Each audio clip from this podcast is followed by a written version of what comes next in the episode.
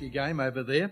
Uh, and uh, this particular game, there was a goal scored, as they don't often get scored because it's a bit like soccer. Their uh, goals are a bit scarce. Uh, and uh, this particular time, uh, this goalie let this goal go through, apparently, to much to the disgust of the commentator he sort of said, uh, "Oh, that's a that's a dreadful mistake. That's a that's a fundamental, basic mistake by the goalie. I don't know why the goalie he shouldn't be playing uh, in the Olympics if he's going to make a, a, fundamental mistake like that." And he went on. This poor guy, feeling obviously he didn't hear any of that, but he would have felt pretty rotten if he did.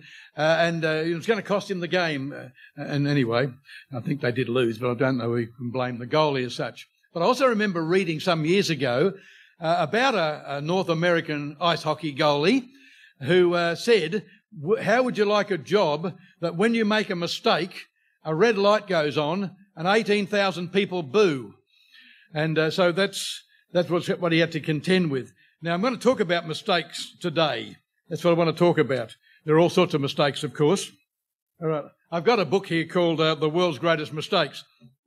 Uh, but anyway, and I also remember a pastor telling me way, way back in the beginning of uh, uh, my sort of pastorship, as it were, uh, he said, uh, this was his words, Darryl, the biggest mistake a pastor can make is to make a mistake. Uh, ooh, okay. So uh, the definition of a mistake in my dictionary says this an action, a decision, a choice, judgment, or statement that produces an unwanted and unintentional result caused by poor reasoning, carelessness, insufficient knowledge, lack of consideration, etc. Now, some mistakes, of course, are, are not all that consequential. This particular book called The World's Greatest Mistakes, actually it's quite old, and I think we could add quite a bit to this.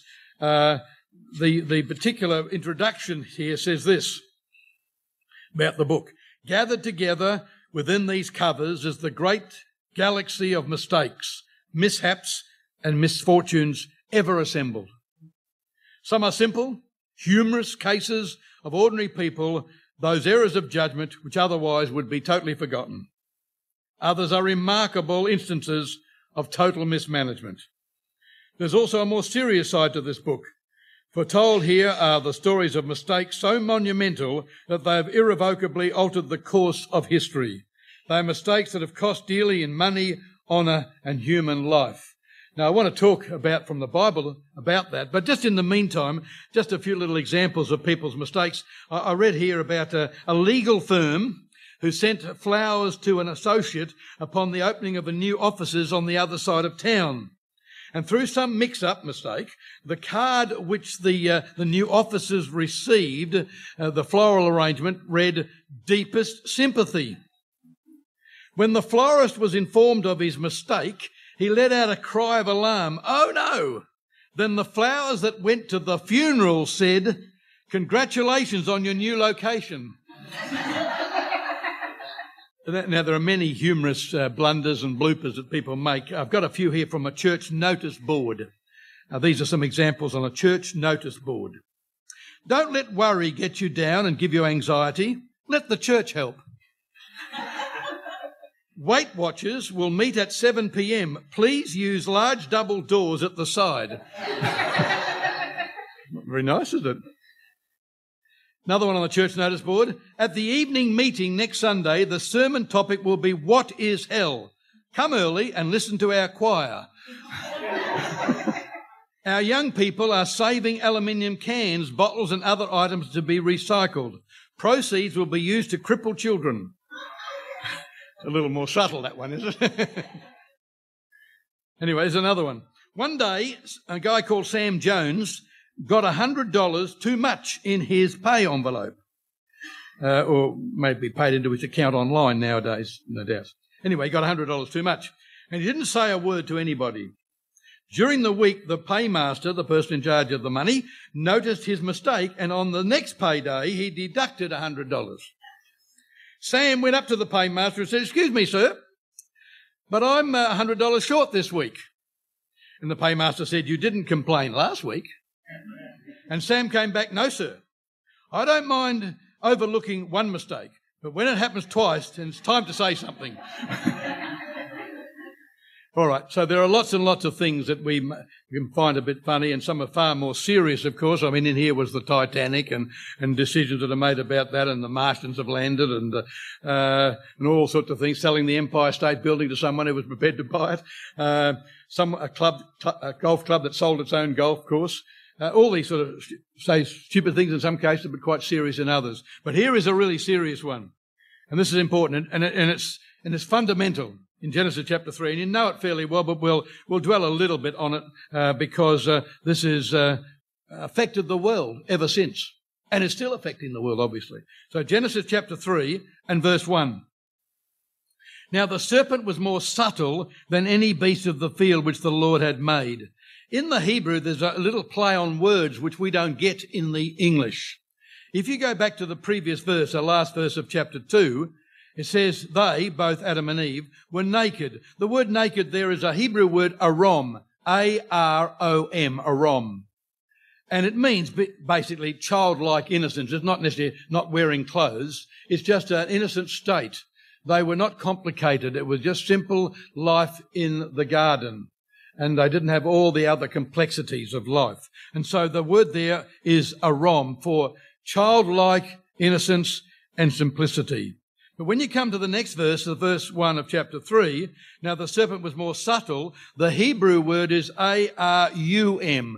Just a slight difference, but it actually means crafty, deceitful, sneaky. So we've gone from childlike innocence of the people in the garden which the Lord had set up to this outsider who is sneaky and crafty. And we read here, and he said unto the woman, I have to ask the question, you know, I wonder what she was doing here, chatting away to the devil. You know, uh, the Bible doesn't sort of uh, uh, encourage that sort of thing, gives no place to the devil, the Bible says. And yet she's having a conversation in the garden. And the moment we start having a conversation, as it were, or allowing a little bit of an opportunity for some other thoughts and ideas and situations to, to creep in, well, it's a disaster. That's a mistake in itself. And we read here that the devil decides to sort of quote a little bit of a scripture, maybe. He says, Hath God said, You shall not eat of every tree of the garden? Now, the devil does that. It's never usually obviously wearing a, you know, a, a red costume and a pitchfork. It's usually more subtle than that. It's more sneaky than that. And quite often it's mixed with an idea of, well, God's involved and the scripture's a little bit involved. God didn't start that way. The devil started that way. You shall not eat of every tree of the garden. Is that what God said? Well, what, what did God say? Go back to chapter 2 and verse 16. And the Lord God commanded the man, saying, Of every tree of the garden thou mayest freely eat. So, in fact, he didn't start off with the negative, oh, we're going to restrict you. We're going to be unreasonable here. God's commandment was, I'm giving you everything. Here it is. However, but there is one restriction. Of the tree, this is verse 17, of the tree of the knowledge of good and evil, thou shalt not eat of it. For in the day thou eatest, thou shalt surely die. So back to chapter 3 again. The devil says, introducing this subject, for a good reason, of course. He wanted to undermine Adam and Eve. That's the whole principle here. And, the, and we hear about the distractions and all the things that can undermine us in, in our walk in the Lord uh, from Brother Michael. And he starts off, you shall not eat of every tree of the garden. That's not the way God started at all. But that's the slant that the devil puts on it to make it sound unreasonable and restrictive. And you're missing out. You're not getting everything here. Life isn't as the way it should be. Why is God so miserable? Why is God uh, uh, putting this upon you? So he starts off that way. And of course, the woman sucked into this, she should have said, get lost. Instantly. In fact, she shouldn't have been there in the first place. But anyway, she said, get lost. And the woman said unto the serpent, and she starts to sort of explain this. We may eat of the fruit of the trees of the garden. That's not what God said. She admitted a word. You know what the word is? Freely. The devil immediately makes it sound like, uh, well, God's being restricted, and, and Eve goes along with it. She leaves out the word freely. There was an abundance for them. They didn't need any other tree. They had as much as they needed, of course. And so she leaves it out. That's one of the sins and mistakes of mankind, omitting from God's word. And then we go, verse 3 But the fruit of the tree which is in the midst of the garden, God has said, You shall not eat of it, neither shall ye touch it. No, no. Find that in the Bible. No, I don't suppose you want to particularly touch it, but she, she added that. She made it again sound more restrictive. So she added to the word of God. She took out the word freely and added a restriction. I can't even touch it. God won't even let me go anywhere near it. Life's very difficult here in the garden. She's already got this thought implanted. And then she says, and God said, lest you die. God never said, lest you die. God said, in the day thou eatest thereof, you shall surely die. There was no sort of, oh, maybes here, or perhaps we might not, or we might get away with it, or it might not affect me, or whatever. So she's, she has omitted God's word, she's added to God's word, and she's corrupted God's word. And they are the three basic mistakes that mankind makes when they're dealing with God's word. And half the time, of course, people don't know, but that's what's been happening over generation after generation after generation. And uh, they've been making a total mess of God's word. Let me read from the Amplified 2 Corinthians chapter 4 and verse 2 if you need to take that down. It says there, and this is Paul's words to all of us, we have renounced disgraceful ways, secret thoughts, feelings, desires, and underhandedness the methods and arts that men hide through shame. We refuse to deal craftily, to practice trickery and cunning, or to adulterate or handle dishonestly the word of God. But we state the truth openly, clearly, candidly, and so we commend ourselves in the sight and the presence of God to every man's conscience. So Paul, in those wonderful words there, is telling us we've got the word God's truth, the whole truth, and nothing but the truth. We're not going to omit bits. We're not going to play around with it. We're not going to add bits. We're not going to mess it around and distort it and twist it and make it say something it's not really saying, which the world does all over the place. And there are numerous examples, and let me just quote a few for you without too much detail of what goes on in the world. You've heard uh, last Sunday and you've heard this Sunday about the prosperity doctrine. You wouldn't think people would fall for that, but they do, of course. And there are churches which have, uh, you know, their, the little things for cards underneath their tables or envelopes and so they're constantly involved in that. Say any more, you know about that. Then you've got a lot of Pentecostal churches who uh, uh, have got a different doctrine about salvation. Now, one of the most famous Pentecostal churches is the Assemblies of God. Most people have heard of that. And going back some years ago, maybe decades ago now, uh, they were doing a lot better in their appreciation of things. Uh, but they were never getting it right. Because I quote here from their Articles of Faith, what they believe. This is article number seven of their particular beliefs on the topic, the baptism in the Holy Spirit. So this is what is sent to all assemblies of God's people. This is the comment.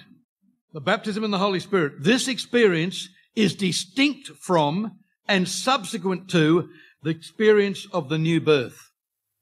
Now that is a total lie because the new birth experience is our baptism in the Holy Ghost. And the baptism of the Holy Ghost is our new birth experience. They are not separate experiences in the Bible. Nowhere in the Bible is there an indication of two experiences. That you get saved somehow or other, I don't know what you do, but you get this new birth somehow or other mysteriously, and then later on you have the baptism of the Holy Ghost. Not everybody has that. Sometimes it's called a second blessing, and only some people get a second blessing. Bad luck for them. Unfortunately, of course, there wasn't even a first blessing because they missed the boat altogether. So that's the Pentecostal deception in, in I'd say 99%, unfortunately. Now that makes it sound like that what we're the only ones. We'll come back to that in a moment. Then there's the easy believism. Uh, which goes hand in hand with this really, because when are you supposed to get this new birth experience? When, when you give your heart to the Lord? When you make a decision for Christ? When you sign a card? When you come out the front at a Billy Graham crusade? When you put your hand up? When you repeat after somebody some confession of faith? Well, they're all made up things.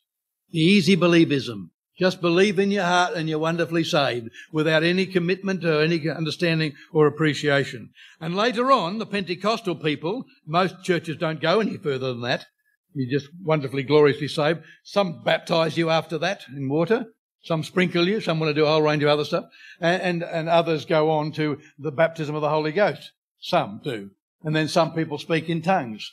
Uh, but not, it's not necessary and it's not applied in most cases. Then there's the righteous doctrine. There are some churches who believe that once uh, uh, you have received the Holy Spirit, whether it's their way or the Bible way, when if they believe they've received the Holy Spirit, you cannot sin anymore. You, you're totally free. You've got liberty. Your life is under grace now. You can basically do what you like. Once saved, always saved. That's not scriptural. But there's large numbers of people who've been drawn into that corruption of God's word. Then there's what's called universalism, where basically everybody gets saved. I mean, most people, without knowing it, practice that. When most people die and they go to a funeral, it's just amazing how many people are up in heaven. Even the cartoons, you know, showing uh, uh, Rod Marsh, the, the cricketer, alongside uh, Shane Warne up in heaven there, playing cricket in one of the cartoons I saw there. So most people believe that somehow or other you, you go to heaven anyway. It doesn't really matter what you do. And most ministers of religion have got most people going to heaven in their funerals. And sometimes you, I've, I've sat in a funeral thinking, are we talking about the same person there?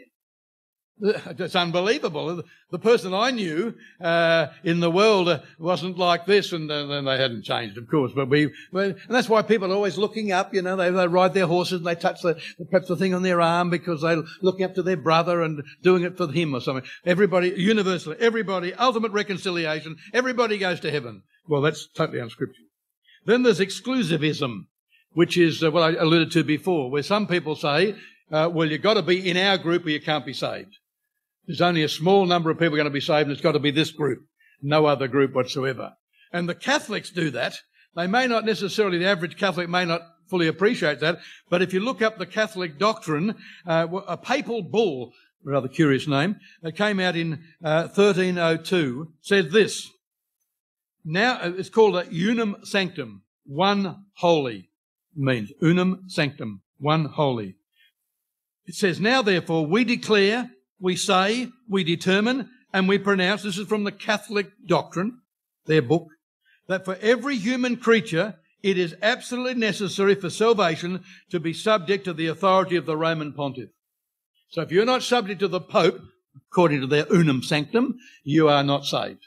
You can't be saved. It's impossible. Exclusivism. Well, but there are a lot of other groups also that believe that, tragically, that they're the only group. Some people accuse us of that. Oh, you saying you're the only group? No, no. What we're saying is you've got to do it the Bible way. And you've got to repent and be baptized by full immersion and you need to receive the Holy Spirit and you need to speak in tongues as the evidence you've received the Holy Spirit. And that's all one experience. It's not divided in any way. And that's called the new birth. It's called being baptized in the Holy Ghost. It's called being filled with the Holy Spirit. It's also determined as receiving the Holy Spirit. So, I mean, there's terminology, but it's all the one experience. Nowhere in the Bible has it been separated except when people play around like Eve was sucked into playing around with God's word back in the garden. And she decided that somehow or other she would present it a different way. And that was implanted in her mind by the devil's thoughts, no doubt. So that's uh, clearly another one. And there's one that also that uh, uh, Michael touched on. There are others, but these are just a couple of examples here. It's sort of the, the social welfare social justice doctrine gospel. And Michael touched on that. A lot of people spend their life. The Salvation Army. The Salvation Army, I understand uh, General Booth received the Holy Spirit and spoke in tongues, but they would never even consider any of that nowadays. The Salvation Army, when you think of the Salvation Army, do you think of Bible salvation? No. You think about soup lines and, uh, and causes and helping and providing furniture for someone or housing and so on. All wonderful things, but nothing to do with salvation. I mean, as Christians, we ought to be on the alert to be helpful and so on, but not to achieve anything personally for ourselves, but just simply because we've been so blessed by the Lord that we're happy to be helpful in a practical way if we can. But every time we provide a bowl of soup for someone, we'll be, while they're sitting slurping away there, we'll be telling them how to get saved the Bible way. We won't detract from God's word, even if we're just doing some practical thing. And amongst ourselves, uh, we're supposed to love one another with a pure heart fervently, so we'll help people in a practical way too, of course, uh, what we, what we can do. But that's not a doctrine, and that's not the God's salvation message. And so many people get caught up with that, and they end up selling chickens and so on, you know, and, and having raffles and all the other stuff that they do. And that seems to dominate their life, and we're distracted by all of that. So Those sort of things are, are, samples. There are many, many hundreds of individual scriptures that people uh, talk about. I mean, one was read today. The love of money is the root of all evil. How many people have said over the years, money is the root of all evil? It's not money. Money is just a piece of paper or a coin. Uh, but it's our attitude towards that that makes all the difference. So there, there are dozens of scriptures like that, of course. You know, and people uh, uh, misquoted those over the years. All right, we're back to chapter three uh, here in Genesis, and uh, and and the devil's got a, a, more than a foot in here, hasn't he? He started the ball rolling. Uh, did, he, did God say you, are not allowed to? Uh, you know, there's some restrictions here, aren't there? Um, and the woman said, well, well, you know what? There are. Yes, you're right. But God hasn't been all that fair to me. And verse 4 And the serpent said unto the woman, You shall not surely die. You shall not surely die. And God said, You shall surely die. So he's showing his true colours here, isn't he? He's finally come out in the open. But he's got, he's got someone already on the line. Been real, reeled in now. Hook, line and sinker. Sadly, tragically, this is taking place. For God doth know in the day that you eat thereof, then your eyes shall be open and you shall be as gods, knowing good and evil. You're missing out, Eve. And when the woman saw that the tree was good for food, and the, it was pleasant to the eyes, and a tree to desire to make one wise, she took of the fruit thereof. Now again, this was alluded to in the first talk today, uh, when um, Michael mentioned about First John. And that there again, the, the three fundamental, mistakes that we deal with God's word, we omit, we add, and we corrupt. And the three fundamental mistakes we make as people towards life and towards God's word are those three things that uh, are mentioned there as an example of Eve. We've got the lust of the flesh, the lust of the eyes, and the pride of life. They're the three fundamental mistakes that mankind makes in their consideration, in their walk in the Lord or their walk in life generally and their interaction with one another and so on. Those are the things that motivate people to do all sorts of stuff. And it motivated Eve. She saw, she lusted, and she thought, yes, I am missing out a bit here. Now, uh, Michael read from uh, 1 John chapter 2, and I'm going to do that as well, but I'm going to read from the Amplified so it will sound different. But these natural inclinations and the choices override, in this case, what God said. So we fiddle around with God and His Word, and then we override it anyway with our own feelings and emotions and, and various lusts. Let me read from the Amplified. Do not love or cherish the world or the things that are in the world. If anyone loves the world, love of the Father is not in him. Now, we can enjoy lots of things in this world. And the Bible makes it even an indication of that, that we can do that, but not to abuse it, not to, do our detriment. And the Bible's making it clear about our attitude here. So it's, it's a question of, a, of our, uh, tied up with these things and caught out, and as Michael said, distracted.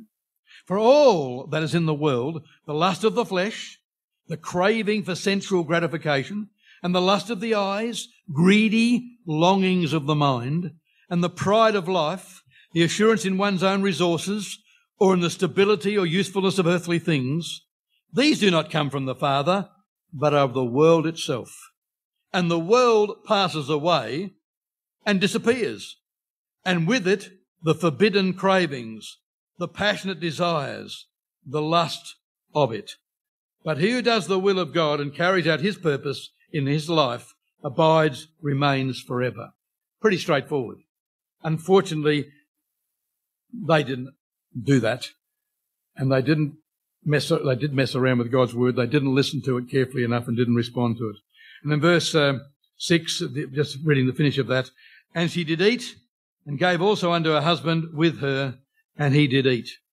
Now you can argue about, you know, maybe Eve didn't fully understand because after all this message was given to uh, Adam in the first instance and, uh, well, hang on, there's supposed to be one flesh here.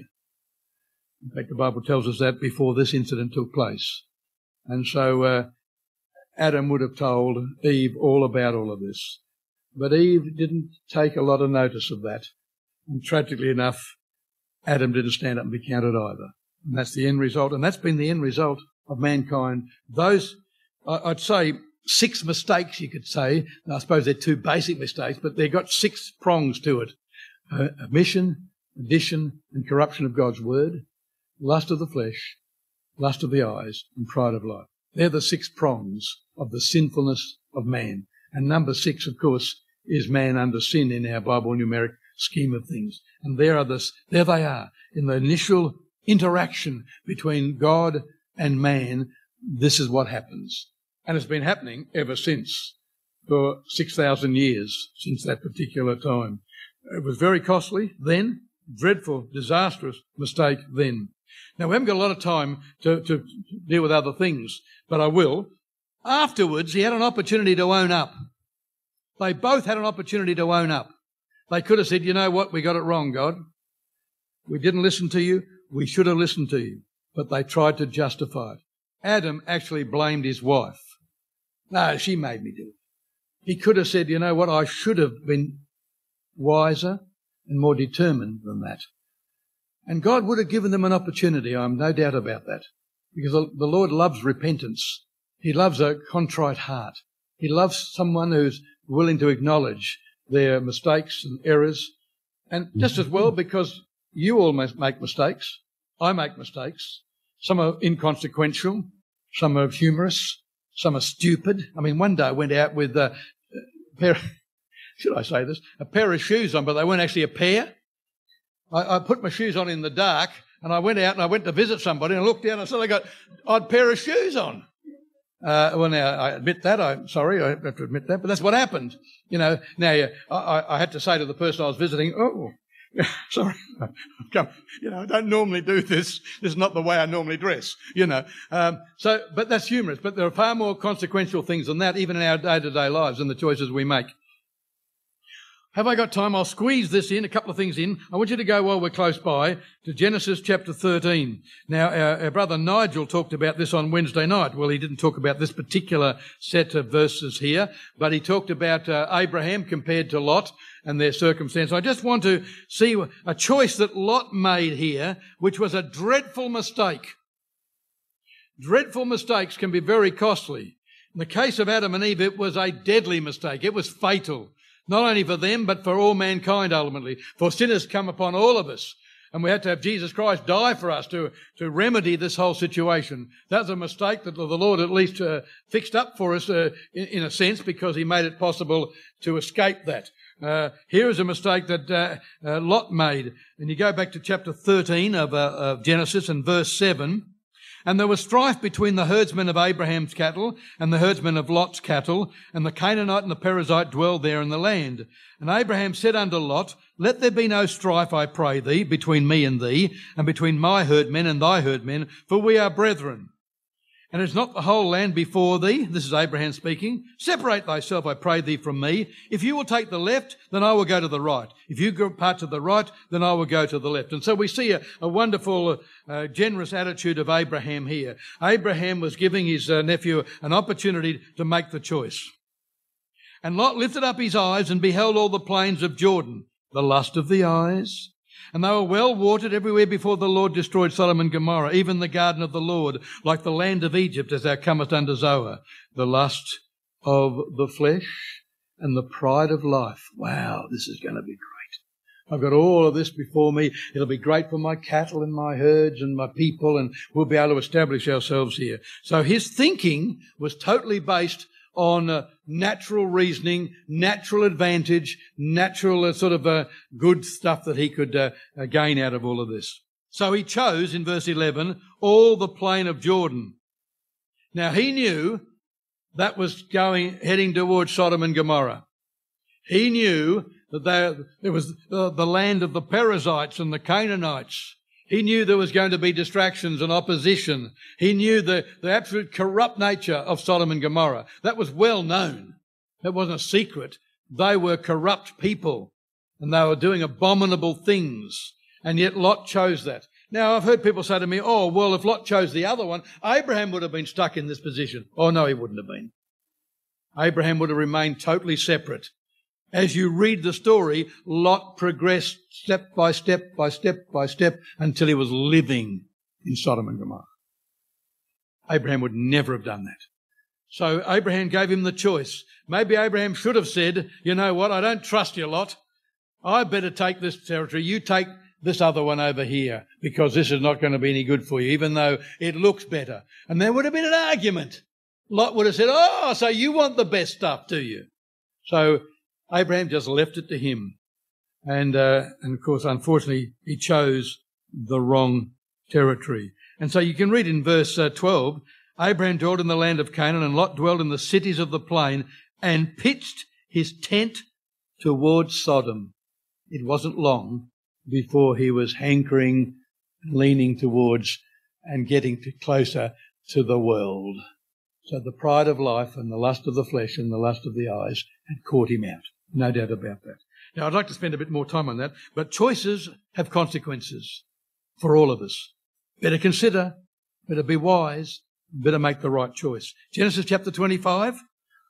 We can make time to squeeze these in. This is a well-known one, so we don't have to dwell again. But um, Genesis 25 and verse 27. Well, you have to leave a bit out, no doubt. Uh, and uh, this is the time, and the boys grew. Now we're talking about Jacob and Esau here. In verse 27, this is chapter 25, in verse 27, and the boys grew.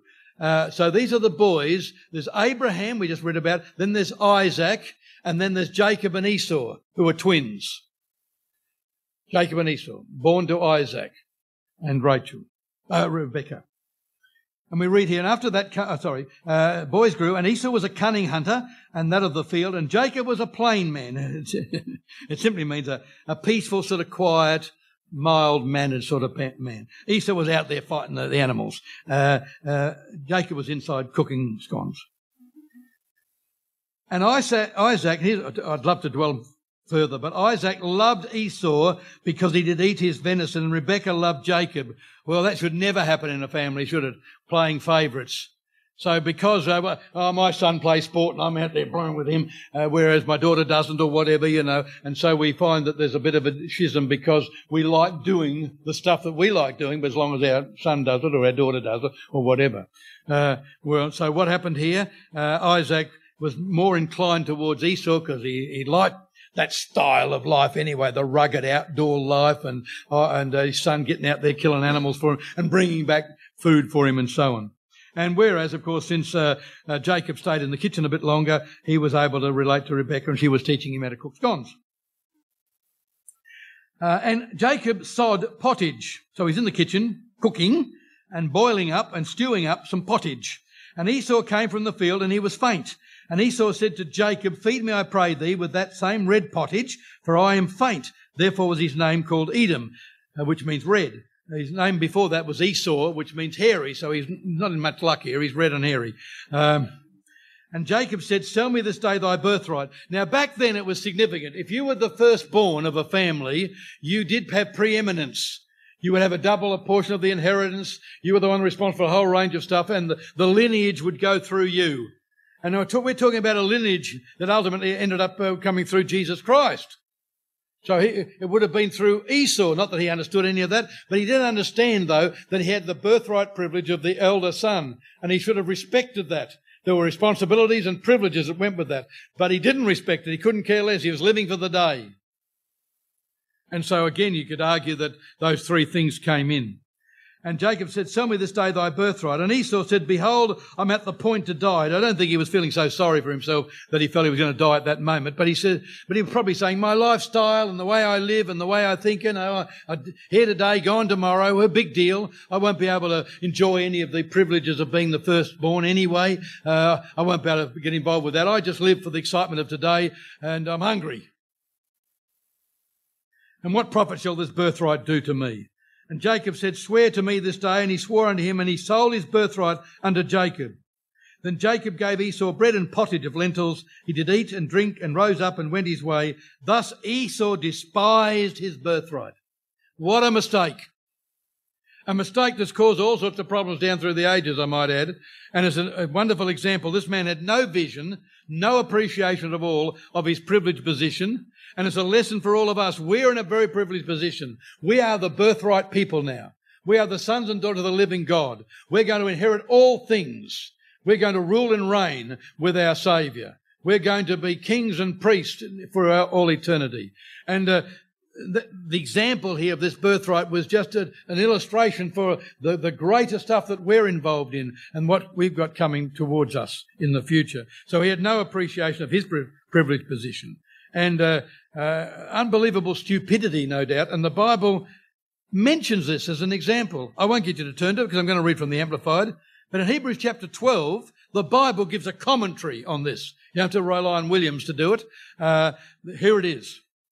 It says, exercise foresight and be on the watch to look after one another, to see that no one falls back from and fails to secure God's grace. That is God's unmerited favour and God's spiritual blessing. That no one may become a profane, godless, sacrilegious, worldly person as Esau did, who sold his own birthright for a single meal. This is in Hebrews chapter 12. For you understand that later on, when he wanted to regain title to his inheritance and the blessing, he was rejected. He was disqualified. He was set aside, for he could find no opportunity to repair by repentance what he had done, no chance to recall his choice that he had foolishly made. He blew it. He had his opportunity and he messed up. Now, some can come back from mistakes. There's no doubt about that. God is gracious and merciful. The Bible needs to, is reminding us there are some mistakes that may be irreversible, may be very difficult to remedy and get right again.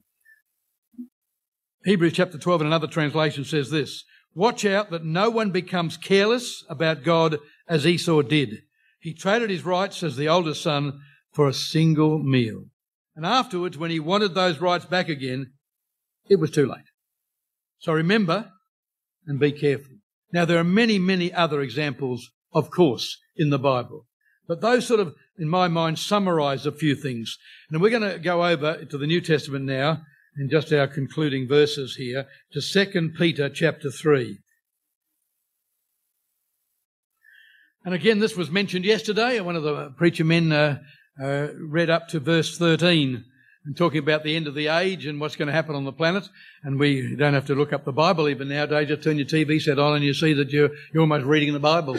Uh, you're reading the, the prophecies being fulfilled before your very eyes. But in verse 14 it says of 2 Peter chapter 3, Wherefore, beloved, seeing that you look at, you see these things, seeing you know such things are going on in the planet, the Bible says, Be diligent that you may be found of him in peace, without spot and blameless. Since we know what's happening, you would think this place would be chock a block.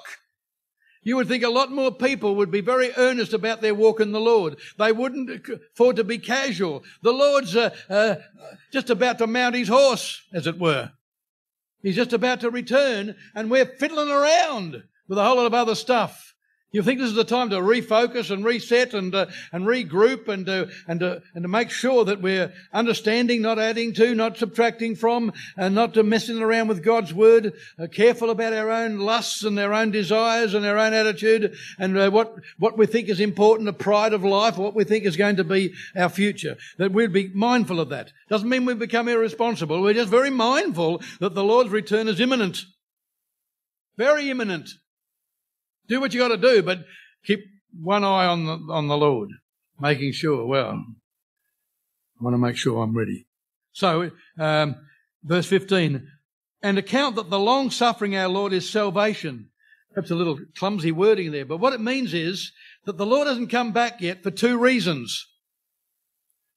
First reason is make sure you and I are consolidated in our walk in the Lord. He's given us an opportunity. He's given us plenty of signs, plenty of warnings, plenty of things to see, to identify that people in the Lord ought to consolidate His long suffering that we can establish, for secure our salvation.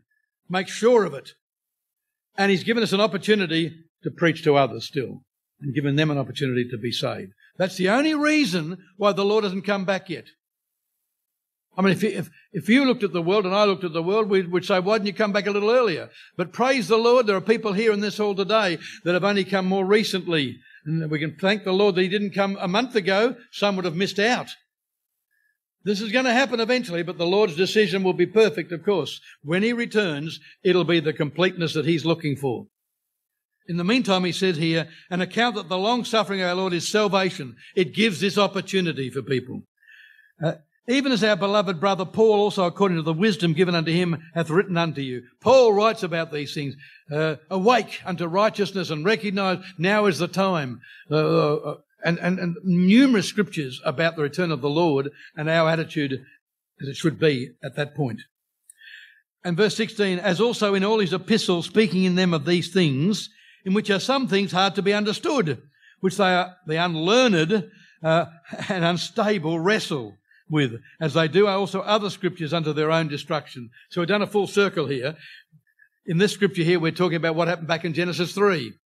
Eve wrestled with what God's word and came up with the wrong answer, messed around with it, and it brought destruction upon them and the world. And the Bible's saying, don't repeat the mistakes of Genesis. Even if some things you don't fully understand, don't make it up. Don't introduce your own ideas. And we've got an amazing array of, of, ideas. We've got the secret rapture, for example, which, you know, you might think doesn't really matter. But some people are, have decided because of the secret rapture, there must be some other signs have got to be put into place first. And so therefore they can ease back because those particular signs associated with their view of the, of the secret rapture uh, have not quite happened yet. Whereas we look at the world and we say, oh, it could happen any time. Everything's in place. We don't, don't have to have some doctrine which allows us a bit of an escape route here. And so he, so people wrestle with these things and come up with the wrong answer, of course. Now I'm going to read, um, um, I might read verse, no, I'll come back to verse 17. Um, I'm going to read verse 15 from uh, another translation. And remember why God is waiting.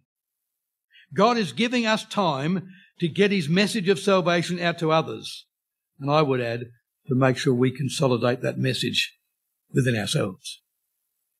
Our wise and beloved brother Paul has talked about these same things in many of his letters. Some of his comments are not easy particularly to understand, and there are people who deliberately, stupidly, and always demand some unusual interpretation. They have twisted his letters around to mean something quite different to what they really mean, just as they do the other parts of the scripture, and as a result, it is disastrous for them. Disastrous. So we, it's a fundamental message I probably could have finished a long time ago, making sure that we, we simply abide in God's word. We can't fiddle around with God's word. And sometimes God's word's a little demanding on us. Sometimes it's a bit challenging. That's no excuse to soften the blow. We are disciplined people and we need to be even more so. We need to be dedicated, diligent people. It's not a hard life. I've been in the Lord since 1969. My wife since 68. Others may be earlier or later. It doesn't matter. It's not a matter of time. It's a matter of now is the day of salvation. Now is the acceptable time. What we're doing now. It says that, verse 17, Ye therefore, beloved, seeing you know these things before, beware. Be on your guard lest you also being led away with the error of the wicked, you fall from your own steadfastness. Why would Peter write that? Because it's possible. It is possible to fall from your own steadfastness. It is possible to be caught out. It is possible to fiddle around with God's word. It is possible to make wrong choices like Lot. It is possible to sell your birthright. Oh, not deliberately, you wouldn't say to someone, I'm not going to follow the Lord now if you give me a bowl of stew. It doesn't quite work like that. But over a period of time, we don't attach the same significance to it. And we attach a greater significance to other things. And we're more excited perhaps about what we're going to do after the meeting rather than during the meeting. And we're more in tune with other things that we have perhaps set our sights on. There's lots of things we can enjoy. Hallelujah. Joy unspeakable and full of glory in the Lord. The Lord wants us to be joyful people, but He wants our focus to be on the Lord. It says in verse 17 from the another translation, I'm warning you ahead of time, dear brothers, so that you can watch out and not be carried away by the mistake, by the mistake of these wicked men, lest you yourselves become mixed up as well. So Paul, Peter, acknowledge that there are mistakes that people make. Hallelujah, the Lord is gracious and we can repent and we get our act together. No excuse to do the wrong things and uh, keep doing it and keep going to the Lord and say, please forgive me and so on. But uh, we understand the Lord's made available. The blood of Christ can cleanse us from all sin. But the Bible's been warning us to make sure that we understand the Word of God and we're going to apply it to our life. That we're happy when the person up the front here applies it to us and gives it to us strongly and uh, determinedly because that's what we want. We want to make sure that we, we're very wise. Before you make choices about your life and what you're going to do and how you're going to do it and so on, make sure that you, it's in tune with the Word of God, that it's not going to cause some difficulties. The, the job you take, the person you're involved, be careful. Even in the Lord, when you're looking for romantic connection, you, the number one priority, you know, it might be 10 reasons why you can sort of uh, get together and so on. The first reason ought to be at least you have to be spiritually compatible. Oh, yes, you got to like the look of her or whatever, and, and personality and so on. But, but, but if you're going to live forever together, well, at least on this planet for a while, uh, you need to be spiritually compatible. There are other, other things. I've got a list, or sometimes I read it to people, you know, the 10 questions I wish I'd asked her before I decided to marry her. Um, choices. So let's value and appreciate our birthright. You know, we are incredibly privileged people. Nolene said it. She stops and reflects. We all stop and reflect and wonder, how does this all happen? Think about it all. And here we are, serving the Lord and the Lord's loving us, and we've got a glorious future. And it finishes up in verse 18. And we need to be content, of course, and happy in the Lord. But grow in grace and in the knowledge of our Lord and Saviour Jesus Christ. To him be glory both now and forever. And all the people said, Amen.